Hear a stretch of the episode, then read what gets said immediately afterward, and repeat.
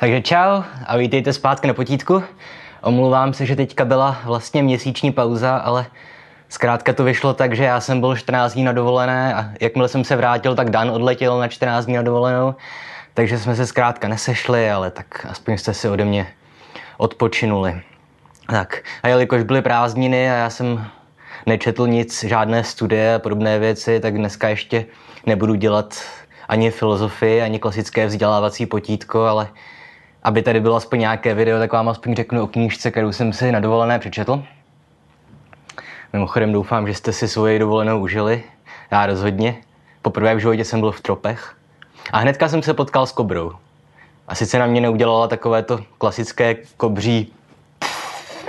A místní mi pak říkali, že ty kobry jsou většinou vykastrované, nebo jak se tomu říká, když prostě nějaký ti strážci toho parku přírodního je zbaví jedu, ale stejně to byl docela zážitek. Ale zpátky k literatuře.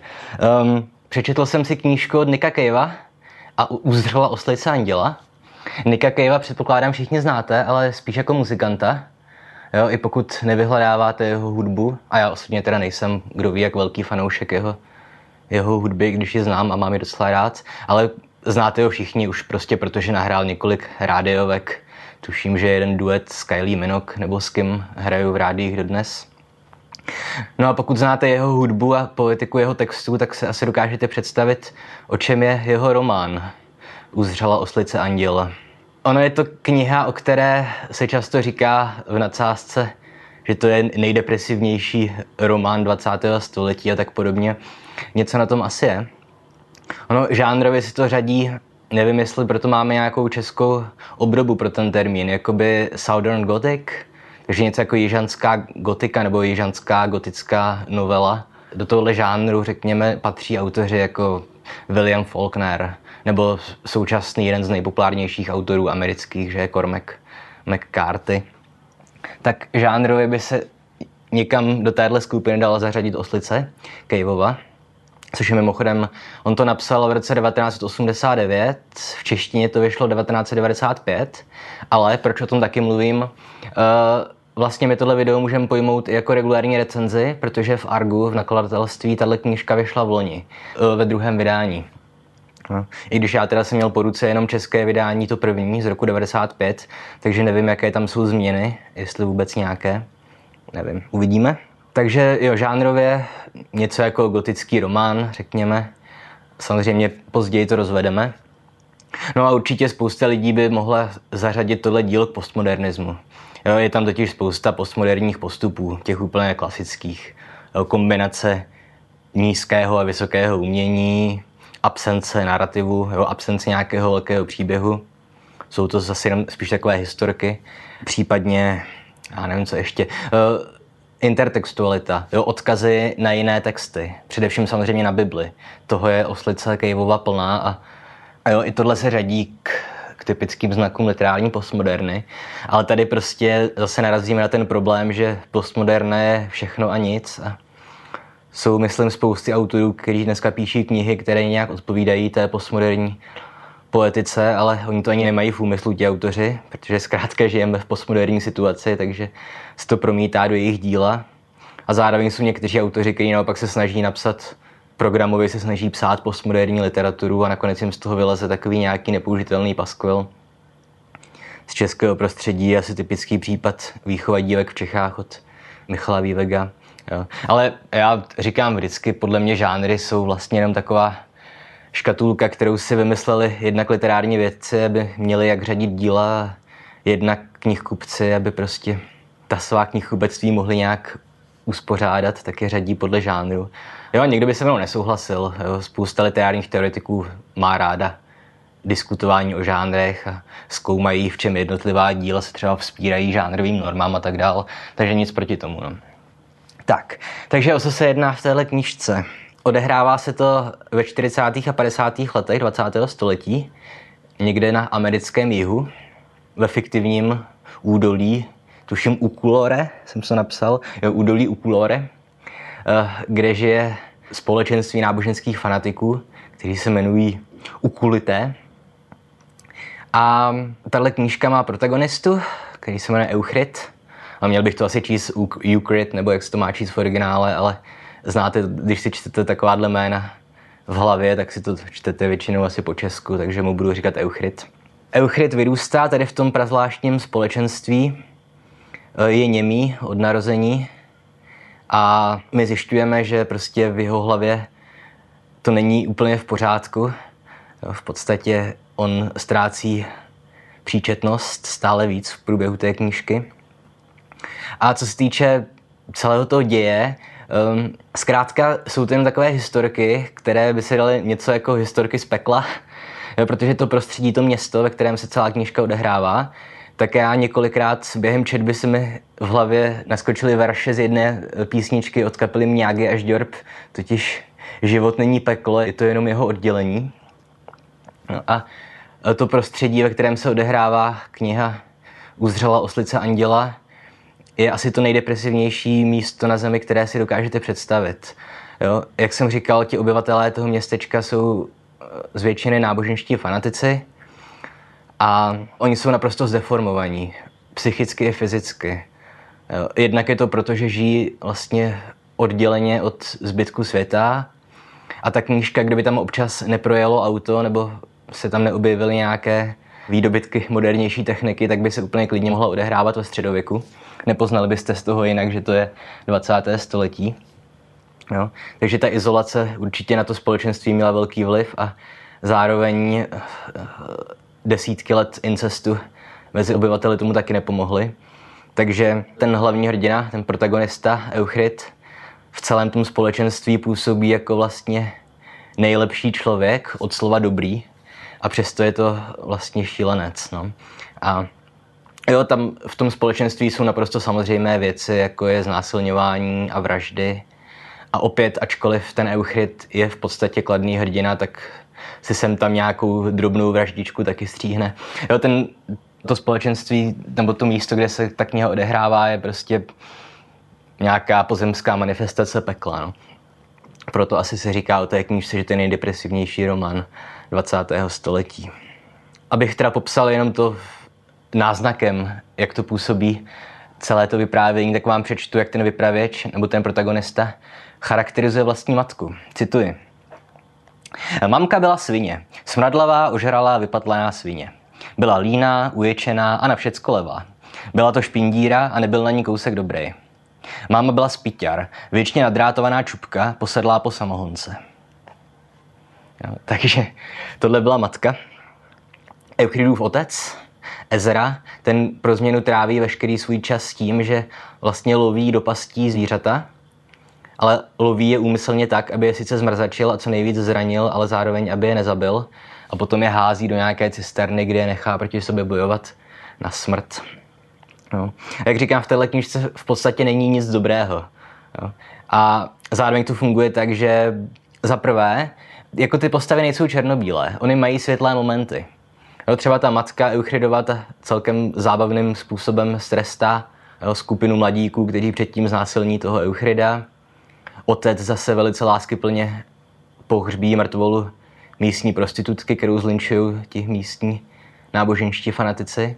Jo, ale i všechny tady ty nějaké drobné světlé okamžiky se vždycky dějí na pozadí nějakých strašných událostí, jak už jste asi poznali z těch dvou příkladů, které jsem teďka pojmenoval. No, tohle asi k ději. Tam fakt, jako sice nějaká dějová linka tam je. Jo. Tohle není spoiler, na začátku zjišťujeme, že ten Euchyt vlastně stojí uprostřed bažiny, do které se postupně propadá a v retrospektivě vypráví svůj život. Jo. Tohle není spoiler a tohle zkrátka je jediný nějaký náznak děje. Ale tam spíš, že ten děj slouží jenom k tomu, aby mohl Cave nebo jeho vypravěč popsat zkrátka tu děsivou společnost, ve které se ten román odehrává. No. Jinak teda, když už dělám recenzi, tak klasická odpověď na otázku, jak si ta kniha čte, čte se naprosto strašně. Jo. A je to úmysl a je to, je to vlastně správně. Mm. Já jsem nevěděl, do čeho jdu. Já jsem předtím od Cavea nic nečetl. A mě na prvních několika stránkách, nebo i desítkách stránkách přišlo, taky tím, že jsem měl v ruce to první vydání z roku devadesát pět, že je to zkrátka jenom strašně špatný překlad do češtiny. Protože se tam objevovala spousta slov, které jsem neznal. Bylo to psané takovým prazvláštním stylem, Vlastně to bylo psané interdialektem, jo, obecnou češtinou, pardon. Takže se tam objevují prostě to, jak mluvím já, pokud se nehlídám. Jo. Přídavná jména zakončená na ej místo na í, že mladej, starý, blbej. Zároveň se tam objevuje to takzvané protetické vé, takže voko, von a tak dál. Ale je to nedůsledné, jo. Že občas tam zkrátka řekne o to jde, ale odvařát kníže napíše o tom jsem vám vyprávěl. Takže v, na prvních stránkách jsem si myslel, že to je zkrátka špatný překlad, protože v roce devatenáct set devadesát pět pořád ještě v Čechách na knižní scéně byla ta situace taková, že se zkrátka po tom, co padla cenzura, tak jsme začali dohánět zbytek světa a vznikaly desítky a hnedka se zanikaly desítky nových nakladatelství a ta nakladatelství se pouštila do různých takových víceméně megalománských projektů, různě se snažili vydávat třeba sebrané spisy spisovatelů, kteří dřív byli zakázaní, ale jak rychle ta nakladatelství vznikala, tak zase zanikala a jo, v té době vznikly spousty strašně špatných vydání knížek, i těch zahraničních, takže jsem si myslel, že tohle je jeden takový případ. No ale poprvé jsem zaváhal, když jsem otočil na zadní stránku a zjistil jsem, že tu knížku přeložil Tomáš Hrách, přičemž Tomáš Hrách, nevím, jestli vám to jméno něco říká, ale to je asi nejlepší český, jeden z nejlepších českých překladatelů z angličtiny, jo, vedle třeba Viktora Jániše. Nebo byl, měl jsem říct, on Hrách bohužel tragicky zemřel, strašně mladý, snad v dvaceti osmi. Jo, ale jeho překlady se vždycky hodnotily jako to nejlepší z českého překladatelství. A později, když jsem se začal o té knížce něco číst i v angličtině, tak jsem zjistil, že on je takhle psaný i originál. Totiž, že tam jsou, je spousta novotvarů, slov, která si ten Cave sám vytvořil, nebo která si vytváří jeho vypravěč. A zároveň tam dokonce platí i to, že Cave je nedůsledný v používání toho dialektu, kterým ty postavy mluví. Opět nevím, jestli to je záměr, protože on prý vlastně ten jižanský americký dialekt prokládá i vlastně nářečními výrazy z australské angličtiny nebo z britské angličtiny. Nevím, jestli to je záměr, nebo jestli zkrátka akorát si nedal pozor. Je to celkem jedno. Ale pointa je, že ten překlad asi velice věrně odpovídá originálu. Já bohužel mám k ruce jenom to české vydání, což zrovna u téhle knížky je škoda, no. Tady by bylo dobré to srovnat s originálem. Takže ano, čte si to strašně špatně. A co je na tom ještě lepší, ta knížka se čte hůř a hůř. Opět dostaneme se k tomu proč. Jo. Jinak, co se týče nějaké struktury té knížky, v první řadě ta kniha je nacpaná, nabiflovaná biblickými odkazy. Jo, jsou tam úplně všude. Opět tohle znáte i z Caveovy písňové tvorby. Jo, takže zkrátka nějaký bandita byl velký jako Goliáš. Matka vládla rodině pevnou rukou, tak jako Mojžíš Izraelitům. Jo. Ale některé ty odkazy nejsou doslovné, jsou to třeba jen aluze, jo, jako narážky na, na Bibli. Třeba ten Euchlidův otec do toho údolí přijede na oslovy, že stejně jako Kristus přijel do Jeruzaléma. Jo, a je tam toho spousta. Každopádně už bych se měl asi pomalu posouvat k druhé části videa, nebo k závěru. A co jsme si zatím řekli? E, ta kniha je zkrátka psaná komplikovaným jazykem a je plná hnusu a sadismu a naturalismu a všeho dalšího. Ovšem zároveň, jo, pozor, samozřejmě on to kombinuje. Cave staví celou tu svoji poetiku na kontrastech, jednak toho veškerého hnusu a zločinu a zla, který jsem popisoval, ale zároveň tohle stojí v protikladu k tomu, že ten vypravěč většinu času mluví vlastně v krásných metaforách, ať už v těch biblických odkazech nebo v tom, jak popisuje přírodu nebo ty události. Jo? A na tomhle stojí celá struktura, aspoň stylistická té knihy. Jo? Zkrátka, pff, kdybych psal recenzi do odborného tisku, tak napíšu něco ve stylu, že Caveova poetika vyvstává v rámci kontrapunktu profánního a sakrálního, ale jelikož jsem na YouTube, tak můžu zkrátka říct, že kombinuje hnusné s krásným. Ale tohle by samozřejmě nestačilo k interpretaci, nebo to je jenom zajímavost, protože tohle platí o strašné spoustě spisovatelů, především současných, že se snaží budovat takovýhle nějaký kontrast. A takže jaký je smysl vlastně takovéhleho podniku? Knihy, která zkrátka jen popisuje hrůzy lidského života. Hmm. Dočetl jsem se v některých recenzích, že to má být parafráze Joba, jo? Knihy ze Starého zákona, ve které, pokud neznáte, tak tam zkrátka na začátku se ďábel vsadí s Bohem, že, že on zkrátka bude trestat toho jednoho svého služebníka Joba a bude ho trestat tak krutě, že on nakonec ho zapře toho Boha, ale, ale nakonec to samozřejmě dobře dopadne a Bůh ho trestá tak krutě, jak jen může, ale Job ho nikdy nezradí a tak nakonec za odměnu se mu všechno vrátí.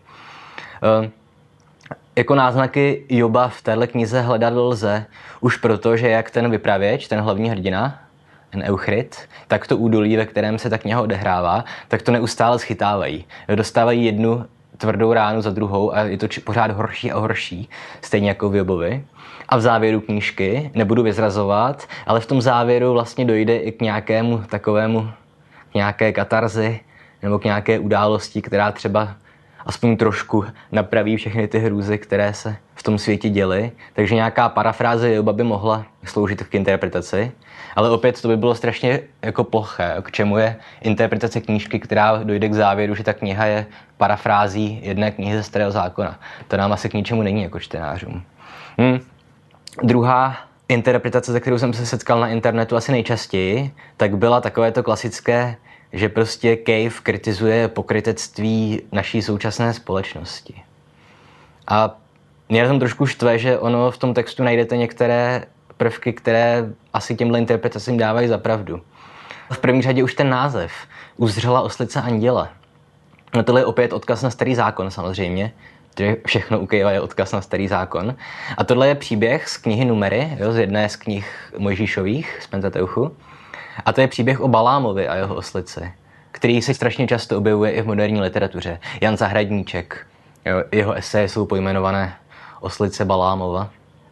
A tam jde o to, že Balám jede na své oslici a na cestě před ním se objeví anděl, že s tím mečem andělským.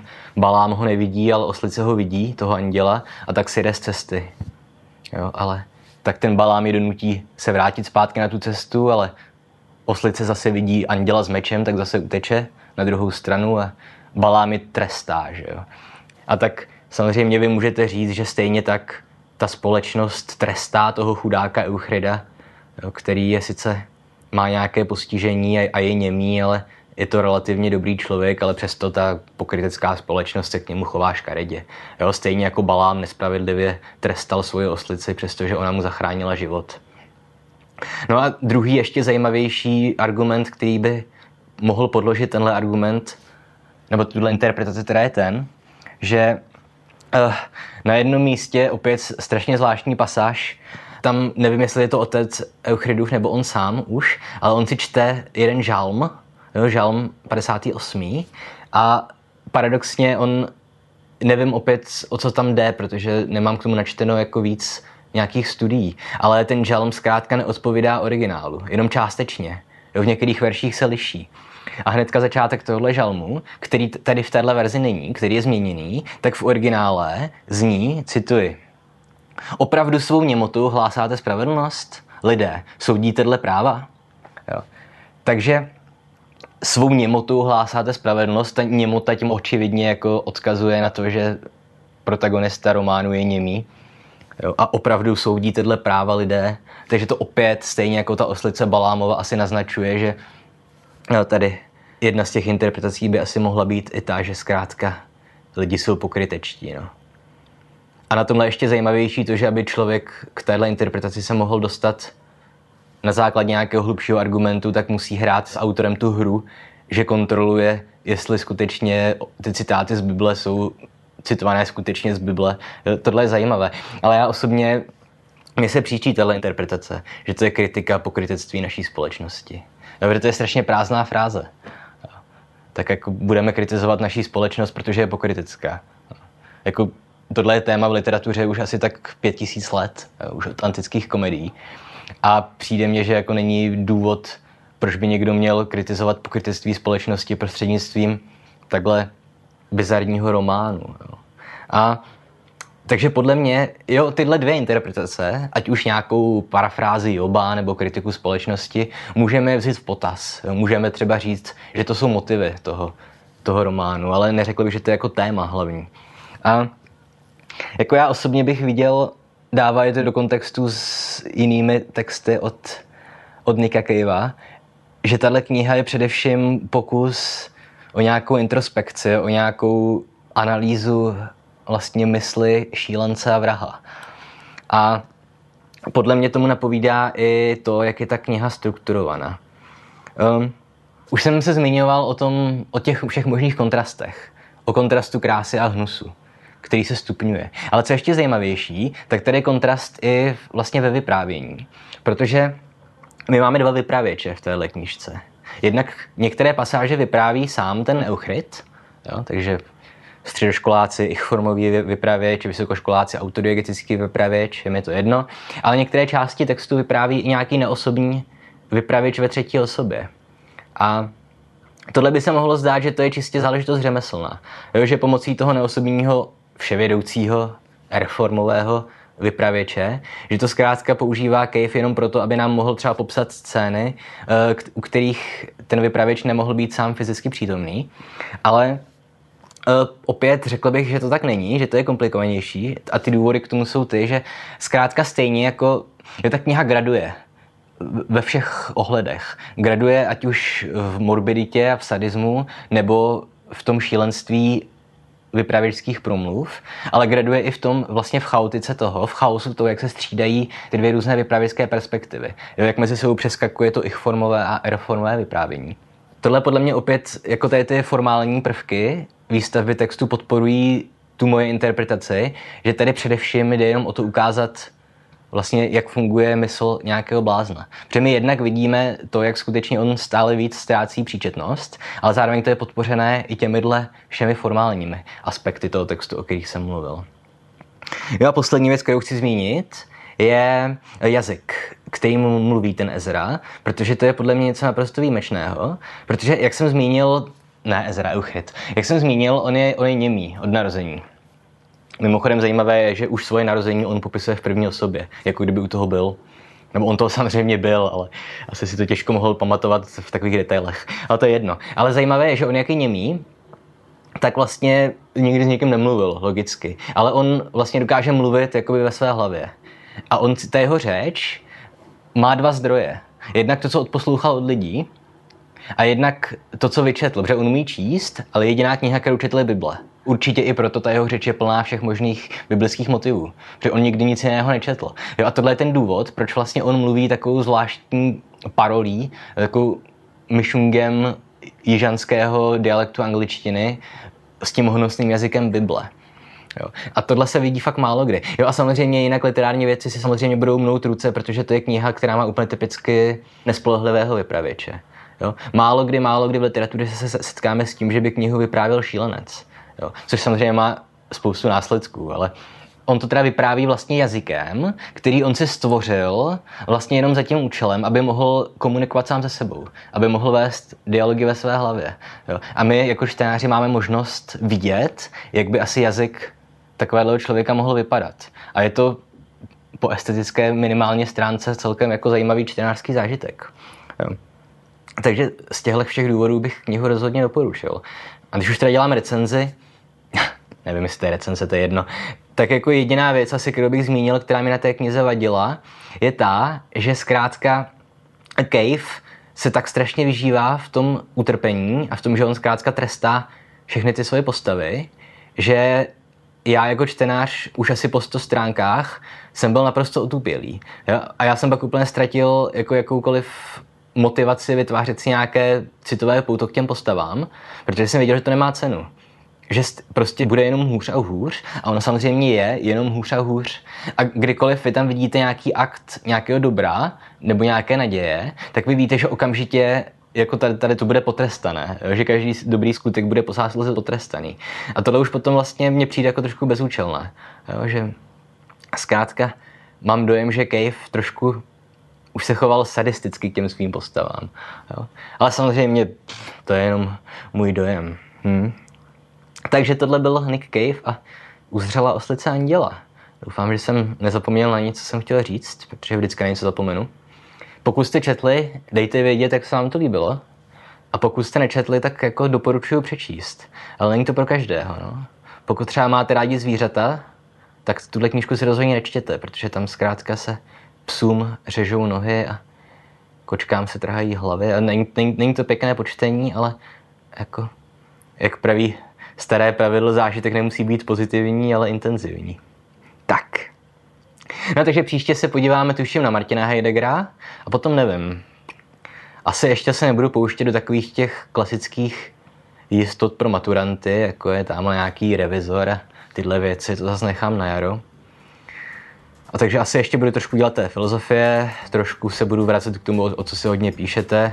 Tuším, že Bukovského už dlužím vážně dlouho a píšete si o něj často, takže tak.